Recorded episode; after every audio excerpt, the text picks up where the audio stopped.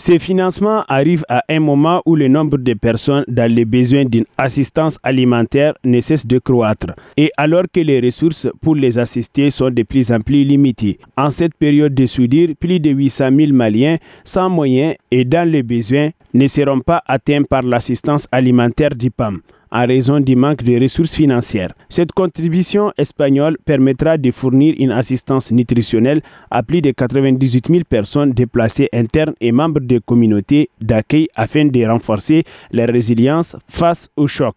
Selon les représentants et directeurs pays du P A M, Eric Perdisson, la plupart des personnes assistées par son organisation se trouvent dans ces zones éloignées. C'est pourquoi il salue l'intervention de la généreuse donatrice du jour. Et la contribution du service aérien humanitaire des Nations Unies, à savoir I N H, cela facilitera en toute sécurité le transport des acteurs humanitaires et de développement, y compris l'acheminement des cargos humanitaires dans des zones reculées et non encore desservies par des compagnies aériennes traditionnelles au Mali. Aussi, les représentants et directeurs pays du P A M, Eric Perdisson, appellent d'autres bonnes volontés et partenaires pour apporter une réponse adéquate aux personnes vulnérables, y compris les déplacés internes, les filles et femmes enceintes et allaitantes, les enfants exposés à la malnutrition.